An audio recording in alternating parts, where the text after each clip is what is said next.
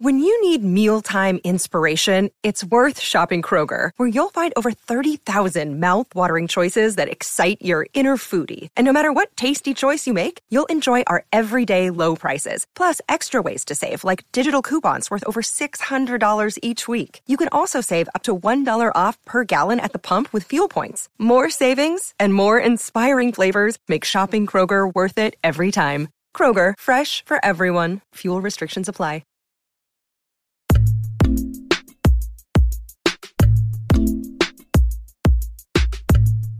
Today we're going to be talking about the worst things to happen to West Indies cricket over the last few months. It's a bit of a vague date range because I didn't want to go back and search when every bad thing had happened to West Indies cricket. But you know, don't worry, it's not just me. We've got Machel St. Patrick Hewitt, the man from West Indies on 99.94 across with us uh, to go through this. So I basically contacted you and I said we should do a podcast on um, all the on a power list ranking of all the worst things to happen in West Indies recently. And uh, you were just like, I'm there. When do you need me?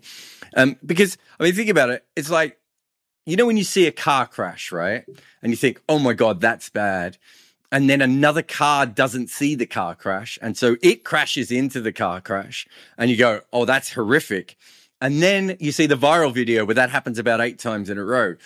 That's West Indian cricket right now. Yeah, most definitely, Jarrod. Um, it, it it's hard to really put into words how much of a shambles um, West Indies cricket has been in the last year. And and what's weird about saying that phrase is that implies that it's purely down to like administration and some that like they're not being led properly or something like that. But some of the stuff that's happened is actually nothing to do with the administration of West Indies cricket. It's just that anything that could possibly go wrong from an optics point of view has gone wrong in the last six to eight months. Um, so uh, we've both we've both come up with five issues each. And what I would do, and it was hard for me to limit it to five. I'm not even sure I've got the best five now because the more I thought about it, the more there was.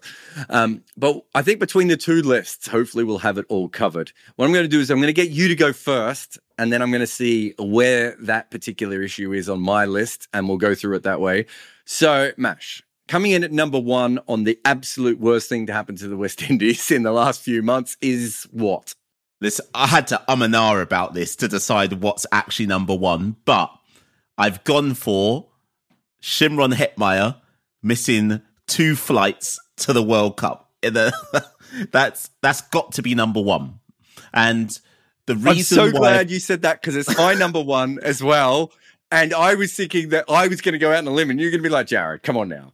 But I want to hear why it's number one for you, and then I'm going to explain why it's number one for me. When I was putting the list together, I was trying to think, well, what deserves to be number one? And the reason I've gone for Shimron is because there's so many different aspects that come into play with Shimron.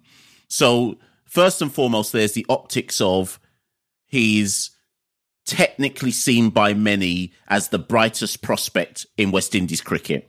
Some will say Nicholas Pooran, but f- to most in global cricket, they'd say Shimron Hetmyer, br- brightest prospect in West Indies cricket.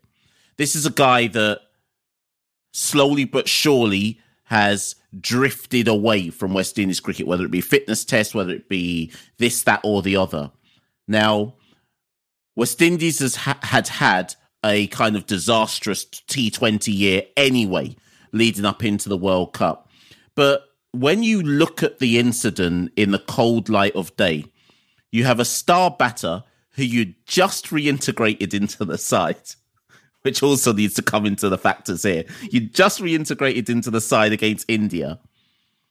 And the story to this day doesn't make any more sense than it did at the time. he he he indicates that he can't catch the flight and asks Cricket West Indies to reschedule the flight so he can make that flight to go to Australia. And then on the day of the flight indicates that he cannot get that flight either. And I here's here's here's how I put it in context, Jarrod. I cannot think of any other cricket nation, full member or otherwise, where one of their star players, globally recognized star players, would pull a stunt like this. And because I can't identify any other nation where this would happen, that's why it's got to be number one. Um, because despite no other nation having a stunt like this happen, it's it feels like it fits for the West Indies though. It feels like this is on brand with everything that could happen to us though. So um, I think for the for the global optics and for what it says about our young players and their their care or lack thereof for playing for West Indies, it kind of fits with West Indies cricket in general in 2022. I would agree with everything you've said. I think there's one thing you've missed, which is when this happened before, it generally happened because the previous board were at war with the players. right? And and even some of the players, you know, like Andre Russell and Sunil Narine, there are other issues, right? There's no real issue with Shimron Hetmyer. They had brought him back. This board is light years better. It's funny seeing Dave Cameron's head pop back up um, in Jamaica and, and, start to gloat about how bad the West Indies. Every good thing that happened in West Indies cricket happened in spite of him when he was in charge. Yeah. He was way worse than the current management. It's not even. I'm not friends with the current management. I don't think I've ever met Ricky Skerritt. I, it's just obvious from the outside that that is the case. So that's mm. why I had Shimron at number one, though, is because that that nonsense, the missing the flights and the bringing him back in and then him not wanting to be involved at the last minute, that feels like from the bad old days, they'd already got past. Right. Yeah. And it's like, so it's a combination of the days when you couldn't actually get a West Indian to, if they're really good, to play for your team, on top of the fact that he then did it in a way that I'm going to give him the benefit of the doubt here, but whether he meant it or not, the most embarrassing way possible of uh, because it made it sound like either didn't know how to get on a plane or didn't want to get on a plane or he was never planning on doing it in the first place or whatever, right? Like it like it was an absolute clusterfuck situation of there was no way that they couldn't be and it's the maximum embarrassment. Everything else that you and I have on this list might be more important. But as mm. you were saying before, this is the global star. It, it, Fabian Allen didn't Fabian Allen miss a tournament because he didn't get on a plane once? Like these things happen, right? Uh, what's his um, Bryce McGain in Australia all those years ago missing it. Players miss planes and players pull out of tournaments at the last minute. Having Shimron Hetmyer do it twice, essentially in a row, um, it's just it was unable for the rest of the world cricket to ignore it, and I think that's why I had it number one. But I think we're right. We've nailed this so far. One out of one. All right, what have you got at number two on your list?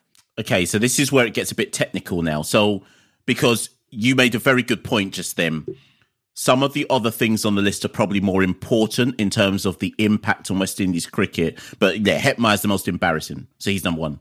Number two, I've got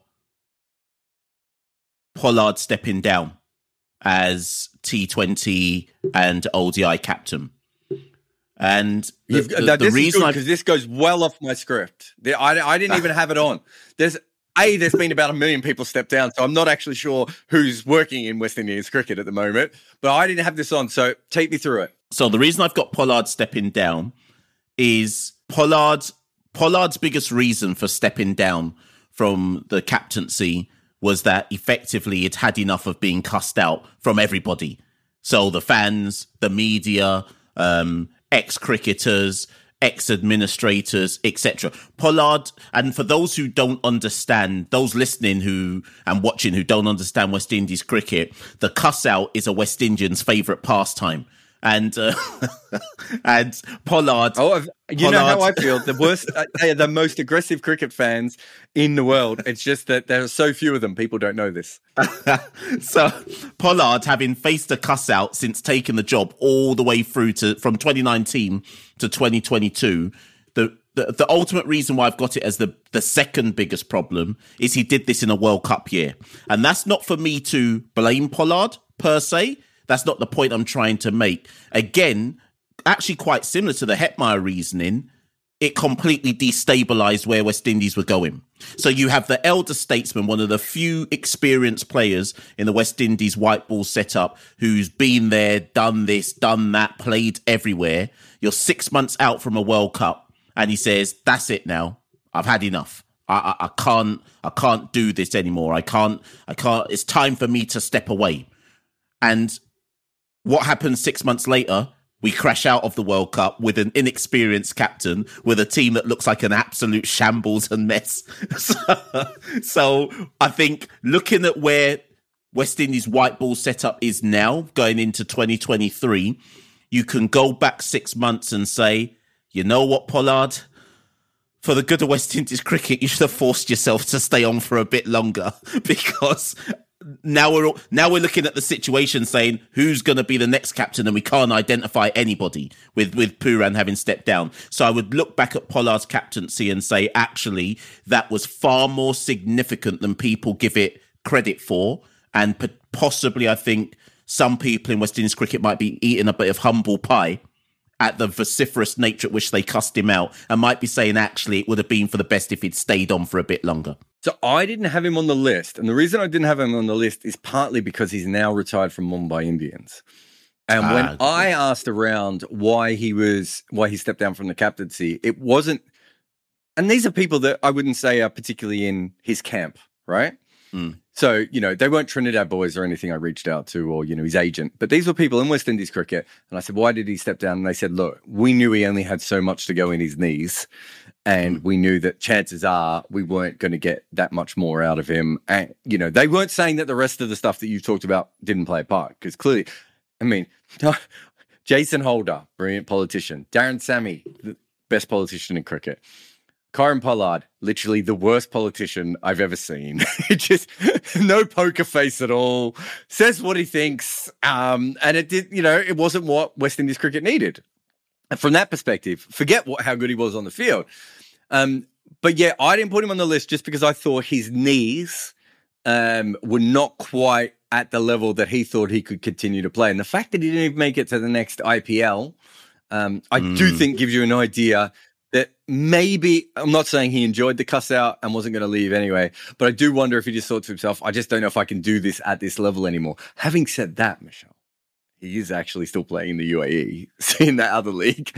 Um, so I don't know. Uh, but that's why I didn't put it down. Um, all right, what have you got at number? What, what was that? That was number two. So you got Pooran at number two. Uh, what have you got at number three? So this was a late entry, and by late I mean I literally changed my list one second before you press record. So now number three is John Campbell's drug ban. Um, that wasn't originally in my top five. Yes, so it wasn't in mine. It wasn't in mine and I've suddenly now decided it's got to come number three. Now, the, the reason I've put it number three is again, it's, cricket has seen drug bans before, so this isn't anything new. Like it's it's not like oh my gosh, a player's suddenly suddenly had a drug ban. What's going on in cricket? But a four year drug ban. now, that's that, that's something else. I, oh, also, I don't know how many people know about drug, the history of drugs in cricket, but before 2017, players weren't their blood wasn't tested. Mm. So the only thing was tested was their urine and I think their hair or whatever that other one is, right? So we've we went out of our way in cricket not to test players. Um, it happened to be the, the, the era where a lot of players got really big and strong. I don't know, maybe that's a coincidence. Uh, but yeah, the four year. Um, that's um that's not I accidentally took the wrong uh, cold and flu medicine, is it? No, it's not. And even now, as we as we're recording, there's still a lot of grey area about what exactly has gone on here. Many people in Jamaica believe that John Campbell is being made a um, a kind of scapegoat. Um, and that there's wider politics going on, and it's all about JADCO having to prove that they're a stringent drugs testing organization. But it's weird because some would rightly say, Mash, how can you have how can you have John Campbell in your top five? He's not that important of a player. So, mm. but it's not about, I'm not really looking at the player here. I'm more just looking at the scandal. And again, it's wider optics on what it says about West Indies cricket. Because again, it's another situation that is nothing to do with the administration. They didn't tell John Campbell to have a whereabouts or, sorry, it was not even whereabouts. They were there. They came to his house. They didn't tell John Campbell not to provide a sample, but from an optics point of view to the wider cricketing world, you would look at West Indies cricket and say that organization is an absolute mess. So it's about how these different factors combine together to just make an administration that's actually probably trying their best, really and truly, to improve the fortunes of West Indies cricket. But it's almost like West Indies West Indies cricket, whether that means the players, whether that means other kinds of stakeholders, we can't help ourselves. We've got to have a scandal. We've got to have some kind of scandal which makes us look like an absolute mess on and off the pitch. So that's why I think I've thrown it in there because of how it's made the product look to the wider cricket fan base. So I didn't put it in there, but I did. The thing that bothers me about it is we've now had two Jamaican cricketers uh, mm. be suspended for drugs. If it was one from Trinidad and one from Guyana, or one from Jamaica and one from Barbados, I'd be like, ah, you know, there are drugs in cricket and people are taking them, and wouldn't surprise me if it's far more rife, far, far, far more rife than we we actually know. Two Jamaican cricketers just feels a little bit on the nose, especially because of what we know about Jamaican sports in general. Um, it just it feels a bit icky. But I, the thing is, maybe because it is John Campbell, I couldn't, I just couldn't jam it in. I didn't know where to put that information. Um, all right, I'm going to go on. To, so we've done your first three. So you got Hetmyer, Pollard, and Campbell. Number two, I have unsurprisingly uh, West Indies T20 World Cup campaign. and I think it's unfair to call it that. Is it a campaign? it's a brochure, perhaps. Uh, it was a, a paid vacation, uh, and and I said before the tournament, I think you and Santoki were pretty much. Uh, we were probably three of about twenty people in the world going. Yeah, they're probably not going to qualify for the next round, or at the very least, it's not going to be easy. Um, most people are like, "Ah, oh, they'll be fine." I think it's fair to say that we knew that coming in, and they still, for me, went under the bar of how I thought they would play. They did not look like they had a batter who could score over 30 runs realistically. And I know um, there was a couple of runs scored in one of the games. Shamarh Brooks being back in that side is just, it feels like a crime against early West Indies T20 culture. Um, and uh, they, they, on the field, there was no there was no energy from their team, but also strategically, they looked like they were playing T20 cricket from years ago. Nicholas Pooran didn't seem to understand how to captain a side, and I think he's a very smart young man. He might end up being a very good captain one day, but this wasn't it. Phil Simmons' tactics, I mean, they seem to work in 2016, but T20 cricket has probably changed more than any two, uh, any formats moved in in six years in that period. Um, and it's hard, and, and I'm more than willing to say that if you look at it on a talent basis, that West Indies team is probably still maybe the eighth best team in that tournament. But that makes it worse that they actually performed in that way. Yeah, and I, I, I like what you said that they still performed under the low bar that um that that you had set and i actually have to agree with that because as much as i spent time telling everyone but i thought this was going to happen i still didn't think it was going to be as dreadful as it actually ended up being. I thought we still wouldn't qualify or that we'd struggle really badly to try and get through to the next stage but it was even worse than, than I imagined it than I imagined it would be. Um, so I I just tried to console myself in saying, "Well, I told you so." But yes, I will now admit that was even worse than I expected. So um, so yeah, you're right to put it number two. I do have something related to white ball, but that's my number four. All right, we'll get there in a moment. I'm Jarrod Kimber and I host two podcasts on 99.94. Red Inker, which is chats on trends and stories within the game with a weekly Q&A where I can be asked about anything from a time-travelling Don Bradman to which cricket ground serves the best food. And Double Century, a look at the historical stories that made cricket what it is today. You can search for either of them in your favourite podcast platform or on the 99.94 DM app. I'm going to throw something else at you for my number three, which I don't think you will have on your list. Um, and it's the fact that Trent Boult and Martin Guptill have retired from their national contracts uh, to play essentially for franchises and everything else. And the reason it's there is that it's been thrown around. In fact, Rahul Dravid did it the other day, which didn't really make any sense what he said. But he said we can't let Indian players play in other leagues uh, because they'll end up being like the West Indies cricketers. And it's like, well, the West Indies cricketers do it because they don't get paid by their their board very well, whereas Indian cricket could quadruple any payment that any other board would ever give their players if they wanted to, and they could solve that problem in a click of a fingers. But the issue that I had is that now what we had before was a system where Carlos Brathwaite and Chris Gayle and Kieron Pollard were freelance cricketers with one really good contract, and then a bunch of smaller contracts that even if their form dip, they'd be able to keep cashing in on, right? Now, mm. the the new model going forward is that Obed McCoy could easily just sign up with the Royals for three or four different leagues and never have to play for the West Indies again. And also get a long term contract perhaps into the future in some of these leagues so that he doesn't have to worry about being, you know, the best player he can year on year on year. He can actually just focus on all that sort of stuff. And I'm just picking him because he's with the Royals and the Royals have a bunch of t- players. It could be Pooran, It could be you know, whoever else, although there's not many uh, West Indians left in the IPL, which might be on your list. So I'm going to leave that for a minute. But I think the fact that we've now seen it with New Zealand means that it's obviously not a West Indies problem, but it is probably going to affect West Indies even more so because in in uh, New Zealand, I don't know what Boult was on about three hundred to three hundred and fifty thousand dollars a year, probably on his contract. I think uh, Kane Williamson's on about four hundred thousand, so be on less than that. Uh, no West Indian cricketers on three or four hundred thousand US dollars a year to play for the West Indies cricket team, right? And so it just means that now there are opportunities for players to not just go freelance, but to actually be long term contracted to multiple franchises in the world, which makes the West Indies Cricket Board even less important than it has been before. That's a really good answer. And it's something that I didn't it's something that I didn't consider, but then as you started explaining it, I've got a perfect example to use to echo the point you've made.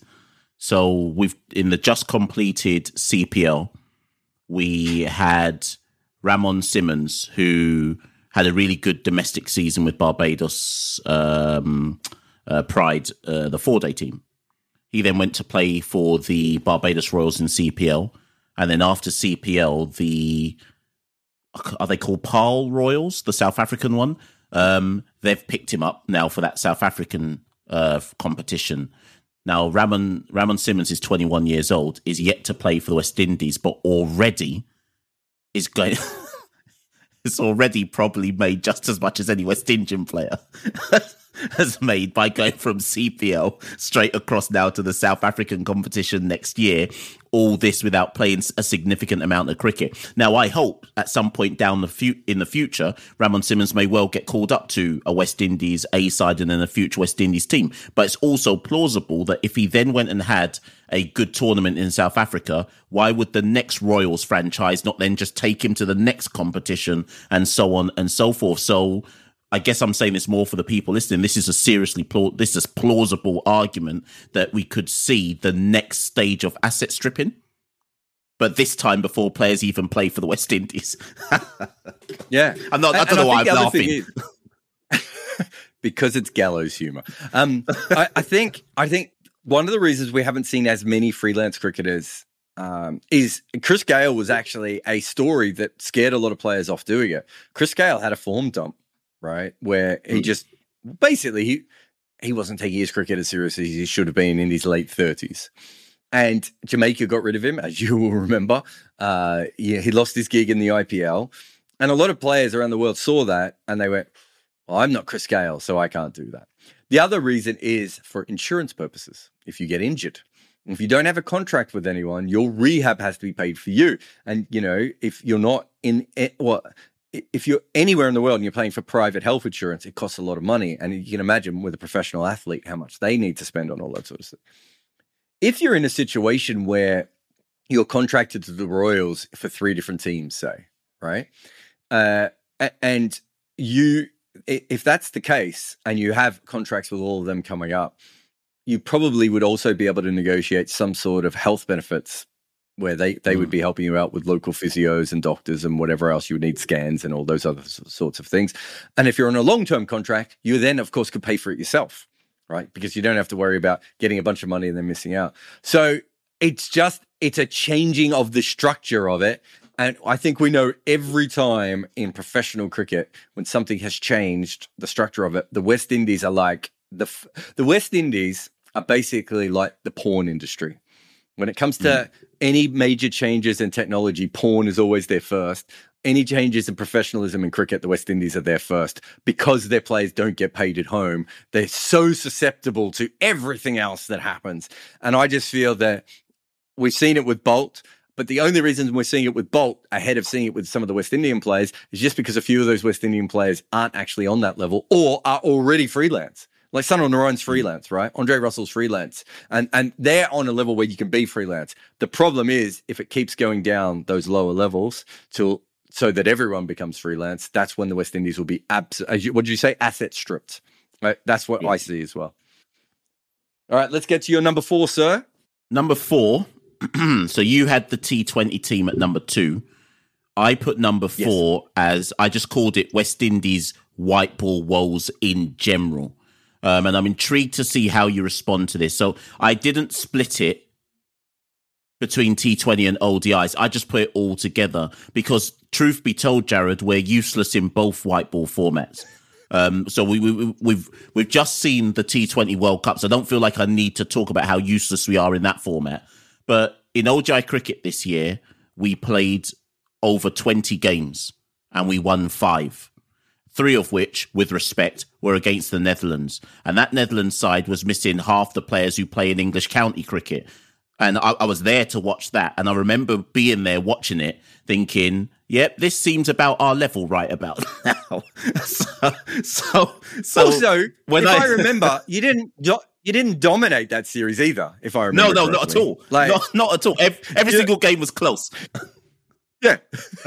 so it wasn't as if you went to the Netherlands and played their B team and like, and they had like teenagers who we just saw be, not be rubbish in the World Cup. That'd be unfair, but certainly not major international level players at their age. You know, Vikramjit Singh and these sorts of players. And, and who's that old middle aged player that was batting at, at, at Tihas or whatever his name is in the middle order? Like, with all respect to him, and I hope he becomes a great cricketer, but could not look any more like a bloke who played club cricket and you know has just ended up in the Netherlands middle order because as you said everyone else is in county cricket and you hope that he develops because they need someone like him but yeah so at number 5 on my list I have West Indies probably you not qualifying four? for the. No, no, no. So oh, I'm so, going to number sorry, five. so my next one, yeah. yeah.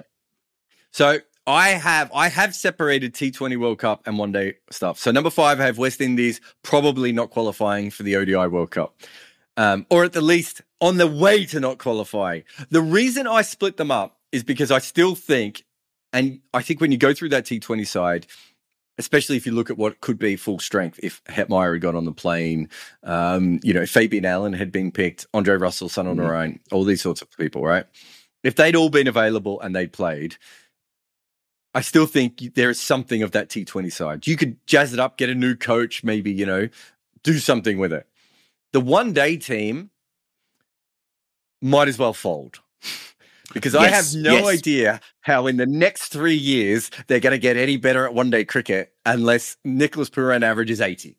I just can't see how they will consistently make scores of over 240 in one day cricket. I'm, I'm so glad to hear you say this because whilst I didn't write down the ODI team should fold, I wrote down there is little to no chance that we. I uh, put it this way, Jarrod, I will be shocked if we make it to the ODI World Cup. I will. Be, that's how that's how little I rate our ODI cricket. We've just had we've just had a Super 50 tournament, uh, which is our flag bearing 50 over tournament in the Caribbean, where seeing a score over 250 was like, oh, that's good. So so so, so when when do you when do you extrapolate that? It was Pooran the leading scorer in that one in the tournament? He was the leading. Uh, no, Rovman Powell actually. So Rovman Powell and Nicholas Pooran were the top two run scorers, but they were also the only two players with a strike rate above 100 or like within the kind of territory strike rate that you would associate with modern ODI cricket. And we've seen their struggles at the top level of ODI cricket. So in essence, I guess what I'm trying to say is we already know that our quote unquote best players struggle in the format and we haven't and we've got little to nothing underneath it to replace them. So if everybody then accepts that what we're currently doing in ODI cricket is so backwards or so far behind what everyone else is doing, how do we get to a World Cup then? and and mm. to put in perspective, Jarrod, I don't think rain and a dodgy umpire decision is going to help us this time. us this Scotland time is sitting round. there going, "This must be our time." Um, one thing I would say that's really interesting is that because it's because of playing Netherlands when they're half half half a team, like they've actually got points that they shouldn't have got. Right? Like, yeah, they're they're probably higher than what you and I actually think of them. I mean, for for those who don't remember, they lost to Ireland at home when Ireland had to use their batting coach because Ireland had no fit players to be able to actually put on the field because of COVID. Like that's how bad things have got for for the West Indies one day team. Of, uh, and there's just the only way I could see them getting good is if they just went all in with all their best seamers and like started bowling teams out for 180 occasionally. Like I just I can't see any other way they're going to be able to do anything good uh, with with what they currently have. So yeah, I'm. I just, I mean, I, I haven't looked in the one day. Uh, the, the one the one thing I would say is, I did the World Test Championship uh, predictions of who would make the final. And I think I had India Pakistan in the final. And there's still a chance of hmm. that, but Australia's outperformed what I thought they would do. And um, so I think Australia will probably make it now. And Pakistan's got a chance of joining them. But I don't know if you've seen, but Sri Lanka actually have a chance of making that final as well. And um, it, it's an outside chance. And Sri Lanka had such a good draw um, available to them. And I was thinking afterwards, what kind of a draw would West Indies ODI team had needed to actually even qualify for the World Cup, let alone like make it into the top two best teams? And it's just it's impossible. They would have to. Yeah, th- there is no ODI team that the West Indies could play over and over again that would make them uh, end up in the top two teams. Yeah, that that that's facts. That's just facts. that, that, that, I'm I'm just glad that someone else outside of like West Indies cricket or outside the Caribbean is saying it so that so that when Santoki and I say it, people don't think it's just doom and gloom like it's we're rubbish. We're actually rubbish. It's, it's bad. I remember talking to Andy, Andy Balbirnie about it, and when they beat when Ireland beat them, and he was saying, "Yeah, no, we we think we're a better team than the West Indies in one day cricket." And he wasn't gloating, right? It wasn't like he was like he wasn't cussing them, but he was saying it so matter of factly that it was just like it was he was just agreeing with my premise. Do you know what I mean? Of yeah, no, that mm. makes sense. Yeah, yeah, we're we're a better one day team than them. Didn't even have he didn't have to think he didn't you know that's the thing that associate well not they're a test nation now but you know smaller nations do sometimes where they couch it so they don't get attacked mm. like the next time the West there was no couching it he was like yeah no I think that's true um okay number five on your list I I think I should change my number five but I am to just go with what I wrote down um so it's I should change five because of what we just said about white ball cricket, but I've got Phil Simmons going as number five, which is a weird one. It's a controversial one because, to all intents and purposes, most people would say good. That's the, that's a good thing, but. Mm. I guess I'm trying. I'm trying to separate things here. In the same way how you just said you separated T20 and ODI, I'm separating tests and white ball cricket. And our white ball woes, which are all valid, and someone's got to be held accountable, and Phil's being held accountable, and Pooran's fallen on his sword, Pollard fell on his sword, this, that, and the other. But actually, when you look at West Indies' test record under Phil Simmons, we. I, I don't know how to really I don't really know what criteria to use, but at the end of the day, Jared, we we we we beat England in the Caribbean, and yes, everyone's going to try and say, yeah, but that was England before Bazball and this, that, and the other. We still beat England in the Caribbean. England are still fundamentally a better Test cricket nation than we are, and we beat them in the Caribbean. We drew with Pakistan in the Caribbean. We drew with Sri Lanka in the Caribbean. We beat Bangladesh in the Caribbean. Now, of course, some people are going to say, yeah, but you lost to Sri Lanka away. Well the best West Indies sides lost to Sri Lanka away. So that's that, that, that's nothing new. So I guess the reason I've put Simmons going is because such is our desire in the Caribbean to put the blame of everything at one person's door that we can sometimes make kind of scorched earth decisions or back. And, and of some, sorry, people say, yeah, but Phil Simmons resigned. Of course he did, because he, he would have realized I've got a goal, But I guess what I'm getting at, what what I'm getting at is it would have been good to find a way to keep him on as the red ball coach because there are some shoots of promise in in red ball cricket in the last uh, two years, we've seen Kyle Mayers come on the scene, Josh Da Silva, and Nkrumah Bonner. The test team looks like a team that at least knows how to be better than the sum of their parts. And yeah. I just wonder if that's an own goal that we've we've kind of engineered there um, in in red ball cricket. Yeah, I mean that's the best team, and you've lost the guy who built that structure, right? So yeah. from that perspective, it doesn't make a lot of sense. Um, I didn't have Simmons on the list just because I just felt like he was finished. Uh, mm. That I, I, I don't know how long you can be a West Indian and do that job. Yeah, because yeah. I just think after a certain you, every island you go to, you know, there's uh, even your home island, you're probably going to be under pressure. And I just and there's no way you and I know there's no there's no magical Brendon McCullum coach out there right? That's mm. going to fix what is happening with West Indies cricket altogether. You may get a little Bazball bump somehow if a new coach comes in and shakes things up a little bit, but overall. there ain't no coach that's going to fix that situation. And Simmons would have been looking at this going, I'm not sure what I've got left to work with here. And mm. I, I think you're right. I think the best case scenario would have been if he stayed on for the red ball, but I just think that was untenable because of West Indian fans and media. I just don't, you know, every press conference would have been about when he was going from here on in. And there was a certain point where you can't beat that. I remember when yeah, Andrew Strauss was point, struggling. Yeah. I mean, the first question was Chris Stocks, who was with the Metro back in those days, asked that first question where he said, Andrew, you know, we all love you, but when are you leaving? From the moment that first question gets asked, it just doesn't stop. Right. And the press is one thing, but if he's walking through an airport, if he's going to get some, you know, a meal with his family, whatever it is, he's just going to be under that kind of pressure. And I think that's where Phil Simmons was.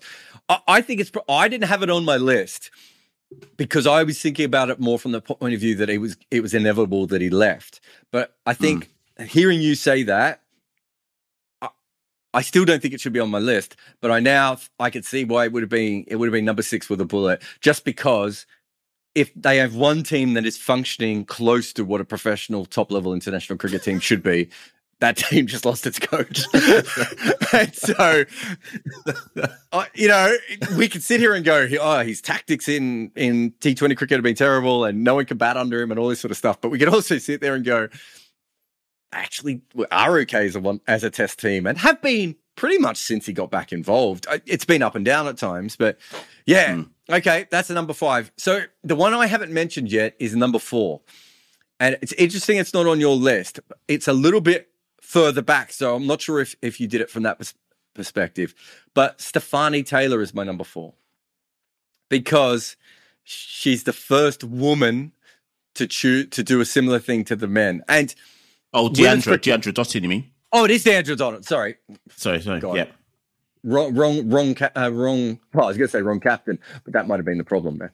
Deandra Dottin, sorry. Um, uh, Lee, I, was, I, had Stafanie Taylor on my mind because she plays for the Strikers. Um, uh, yeah, sorry, Deandra Dottin um, stepping back because she's the first player to follow that West Indies men's template, right? And for those who don't know, up until recently, if you were playing women's cricket, it's because you absolutely love the sport, right? And I think almost every woman who's over the age of 22 is literally, if even if they're an international player, they're there because they love the sport first, which isn't always the case with men. Some men are just good at it, and so they play it because it pays them good money. We're now getting to the point where this is all changing, of course, and women are starting to play for money, and it, makes sense. You know, they've put their bodies through it the same that the men have. They, you know, um, and, and so now they're starting to look at it more. But the fact that you have a player who's how old is she? 31? 30, 31, 31. Yeah.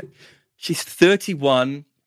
Okay, women don't tend to play on quite as late as men because they you know, they develop a little bit quicker and they play senior cricket at a younger age. You still would have thought that she had 3 good years to give West Indies cricket.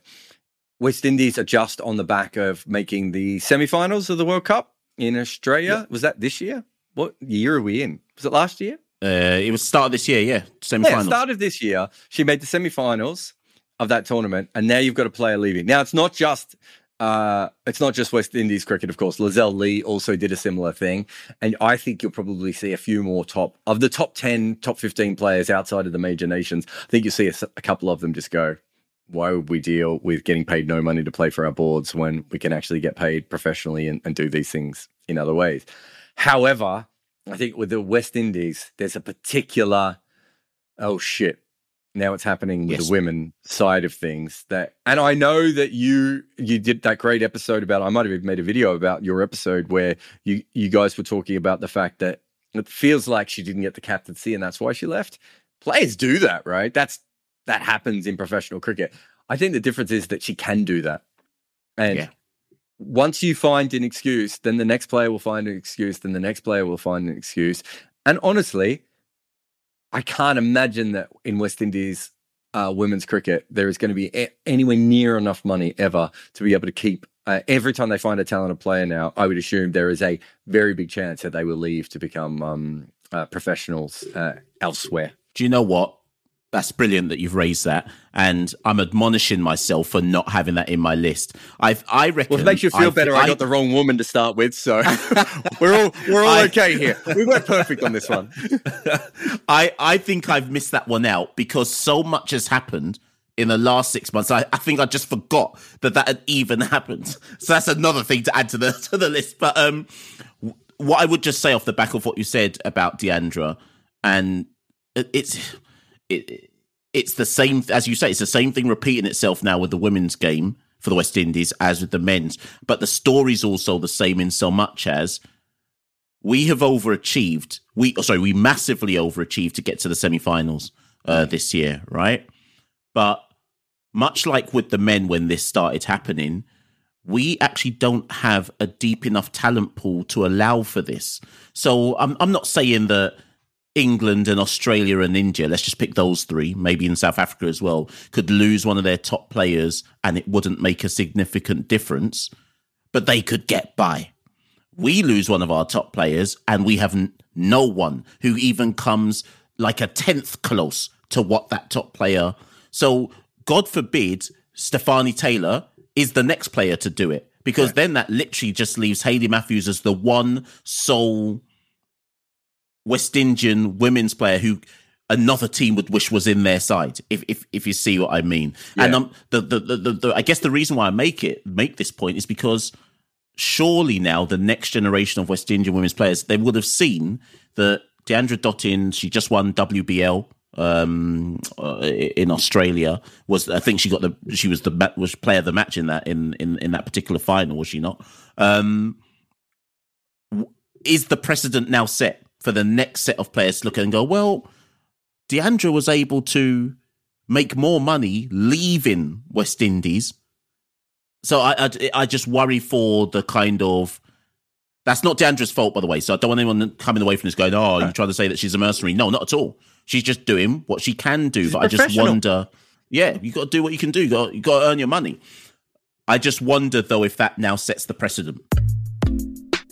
Hi, I'm Nikesh Rughani, commentator and host of the India on 99.94 podcast. Several times each week, my co-host Sarah Waris and I will be bringing you the very best in Indian cricket chat, whether we're discussing the legend of Jhulan Goswami, KL Rahul's strike rate, the men's T20 death bowling woes, or the latest controversy involving the BCCI, we've got you covered. You can listen and subscribe via your usual podcast provider. Just search for India on 99.94. You can watch us via YouTube and you can download the 99.94 app. If you love Indian cricket, then join our conversation. You you both watched the women's CPL, and I'm assuming, like me, you've seen other women's competitions at time. When you were talking about the drop off, it's a big drop off. Yeah. There's some there's um, some cricketers in that women's CPL, and it was what three teams? Yeah, Yeah, and there were some women where you're just like, you know, these women aren't in a squad in the WBBL, let alone, Yeah. you know, it, and I'm not talking about overseas players. I'm saying if they were Australian, like it was a big drop off, and that's my worry is that there's been a bit of a golden generation, as you said, that the three, you know, the sort of three main players who, and and to be fair, Hayley Matthews probably hasn't lived up to the original promise yeah. that we thought. She's probably a bowler who bats a little bit, and because she played that, you know, like Carlos Brathwaite plus innings against Australia, we've almost seen her as a batter, and she can't bat at that level. Or she's still handy with the bat. Um, but yeah, those are the three players, and then after that, and and and that's that's why I had it on my list. I just they can't afford to lose them. If you go back to the South African one, I think South Africa are obviously a better team with Lizelle Lee in it, but at the same time, I think they can cover Lizelle Lee. They may not be able to yeah. do it if Marizanne Kapp retire, uh, uh, retires and, and if Wolvaardt goes, then they're in the shit as well. But they can cover one or two players. Whereas you look at the mm. West Indies and you just like, they just had probably the best run in a tournament since they made that final against Australia in yeah. whenever that was, uh, 2014, whenever it was. Was it 2016? Yeah, yeah. The, yeah. When Ellyse Perry beat them with a broken leg. Um, uh, so it's yeah, it's bad. So that's why it was on my list. Um, we got what was your number five again? Oh, your number five was Phil Simmons. Simmons, yeah. yeah. All right, so let's wrap up here. Just point out that the chairman of selectors was fired, fired or quit. Roger Harper. Uh, Do we know? Well, same. They're both the same thing in West Indies. Step down. Um, Nicholas Pooran. How long was he captain for? Six months, if that. And that hasn't made our list. And we don't have that much crossover in our list. So you've got, I've got Hetmyer, West Indies T20 World Cup, the Trent Boult thing, Deandra Dottin, West Indies at the, uh, maybe not qualifying for the next World Cup. You've got Hetmyer, Pollard, John Campbell, uh, West Indies white ball woes, which I suppose is covered by me and Phil Simmons. And we couldn't fit in the fact that Nicholas Pooran didn't last a year as captain. And not only that, here's the thing I would have said. If I would have slipped it in, and I don't, I couldn't, I couldn't even get it above seven. I reckon I had John Campbell ahead of it as well, right? I couldn't even get it that high. But if I'd have slipped it in, I would have had to have been really honest and be like, the over or under on him making it to a year of captain of, the, of that team was like, it's nine months was about the nine months. If I was laying odds, would have been about the moment I would have thought would have been the most likely length of that. I would have thought maybe they fuck up in the T20 World Cup. He goes out, they lose a couple of games, and he's just like, anyway, thanks for the opportunity. It's been fun. I'll see you guys around. If you're ever in India, call me. Um, and uh, instead, it went even worse than we thought. And because of that, he's walked out. But there were, what would have had to have happened for Nicholas Pooran to make it a year in that job?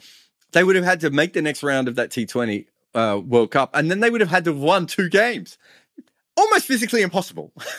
yeah, yeah. Which it would, and so now that's why now I feel more vindicated in having Pollard quitting as my number two because of the mm. the.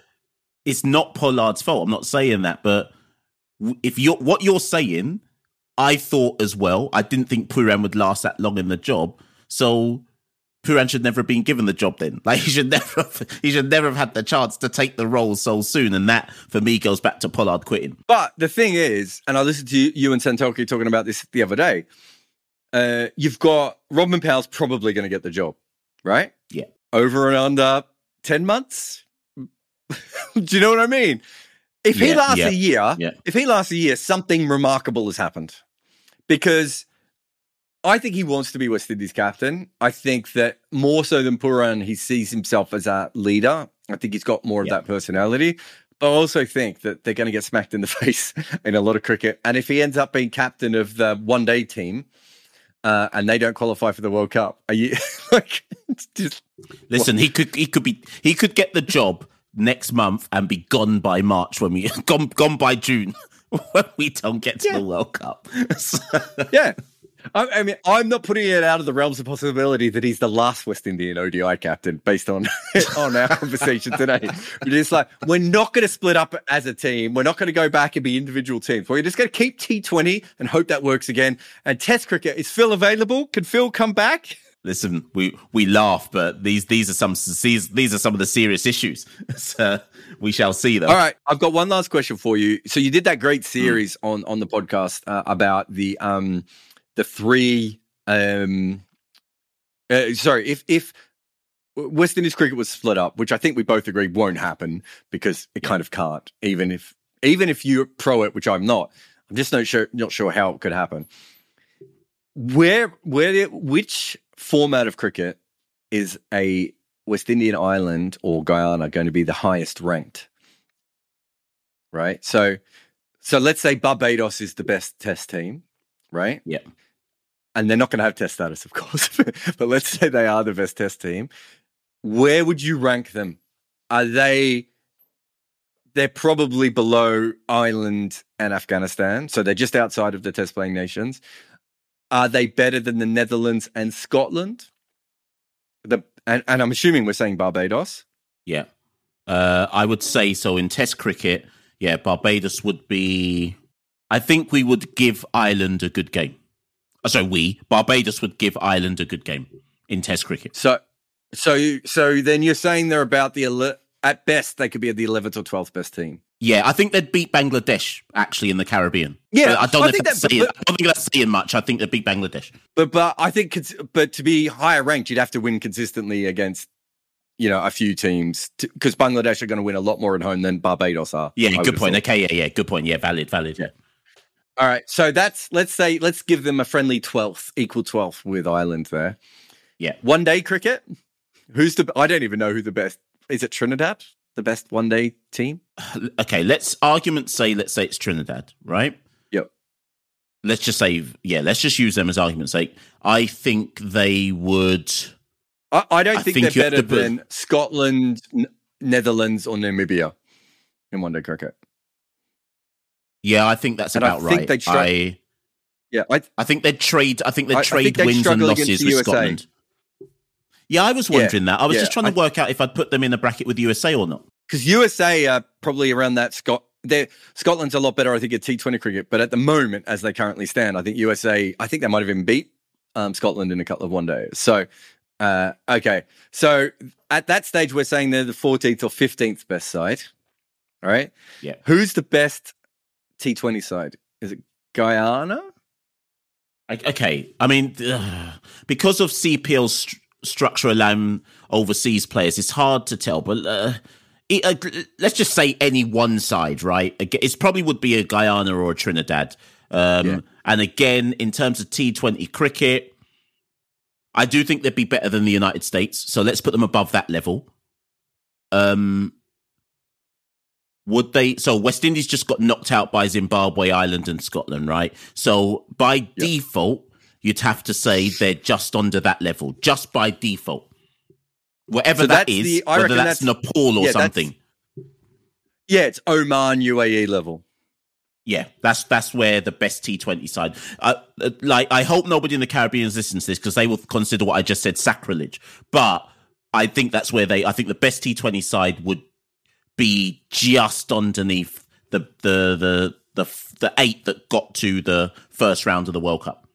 Yeah, it would be it would be hard to see them at the the at a level where they're better than Scotland or that they're better than you know Zimbabwe or or or um or Namibia at this stage, based on the fact that the West Indies don't look particularly that much better than that, and they're pulling from a lot more you know talent. But I think that just shows, like you know, for the people who want them to split up, or you know, the people who think they might as well split up, it's kind of West Indies cricket would be almost irrelevant at that point. Right. It's not to say yeah. that would, stars wouldn't come through because stars would definitely come through. And, you know, I mean, West Indies still produced NBA stars occasionally as we, you know, we did that podcast on that. It's, we're not saying that they wouldn't have good players, but it would be irrelevant in the wider discussion of cricket from that point forward, just because you would need an absolute 1950s Barbados level golden generation to ever be back in a situation where they were a legitimate top eight team uh, from the Caribbean. And even then, I think you'd be pushing it. Yeah, it's also worth pointing out as well that everyone has to remember that once and if the West Indies did split up, that the funding streams then uh, disappear as well. So then you have to ask yourself, can any of those individual islands fund an, a, a cohesive, effective, professional cricket side? And actually, the answer is probably no. so, so yeah, and, and I think the only thing I would say is that I think the governments would fund their own players' development a little bit more if it was if you're playing for yeah, Jamaica okay, yeah, or Trinidad yeah. or Guyana. But I still don't think that's enough to overcome uh, the benefits that you have. So one of the benefits I think West Indies cricket has always had is that pitches are so different from island to island and, and from location to location. You actually take a bit of that away if it's just Trinidad playing against Trinidad, right? Um, mm. uh, you know, it, so it's interesting. I just wanted to throw that out there because I heard you guys. I, I really like that three part series that you guys did, but I've been thinking about it a lot. I just don't. And I think when we're talking about those teams, some of that is best case scenario, right? Worst yeah. case scenario is there's some. You know, I didn't watch much of the Super 50 this year, but over the last couple of years, I've you know I've I've watched a fair bit of it. You look at some of the guys about five and six domestically in West Indies cricket. You know, it's it's a big, big drop off compared to you know other other nations and, and people who are batting number five and six, and uh, it's a. I think people need to understand that if those sorts of things happened, you you're talking about the difference between having West Indies as a major part of cricket and literally just not having them as major part of cricket. Pretty much, I can't dis- I, I can't disagree. So I, I guess as Santoki and I said, we just have to limp on. That's how, that's all we can do. Limp on. Well, that's a beautiful way to finish this podcast. Thanks for coming on again, man. And I will chat no to worries. you again very soon. Awesome. See you soon. Thanks for listening to West Indies on 99.94. Please rate, review, and subscribe. You can also download the 99.94 app from wherever you get your apps. If you'd like to follow us personally, go to at Carib Cricket on Twitter and Instagram. You can also head to www.caribbeancricketpodcast.com where you can find links to everything we do outside of 99.94. If you'd like to follow us personally, you can find Santoki at Santoki89 and Machel at MashSTPaddy. Remember, if you love cricket, then 99.94 is the home of cricket audio. Follow them for podcasts and commentary from the world of cricket.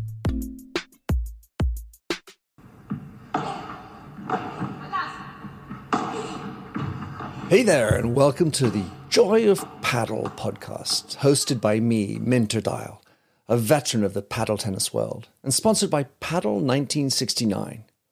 Whether you're a paddle tennis aficionado, just beginning, or have never even heard of paddle, or Padel, as it's called in North America. This is an exhilarating new show that delves into the captivating stories of notable paddle personalities worldwide. In its inaugural season, you'll be treated to exclusive anecdotes, valuable tips, life lessons, and humorous moments shared by esteemed professional paddle players, industry insiders, and passionate paddle enthusiasts. With each season aligning with the Pro Tour, you can anticipate two engaging episodes per month. The Joy of Paddle podcast is part of the Evergreen Podcast Network, where you can find other great shows in a number of categories, such as sports, health and wellness, true crime, and fiction. To find out more about Evergreen Podcasts, go to www.evergreenpodcast.com. Vamos!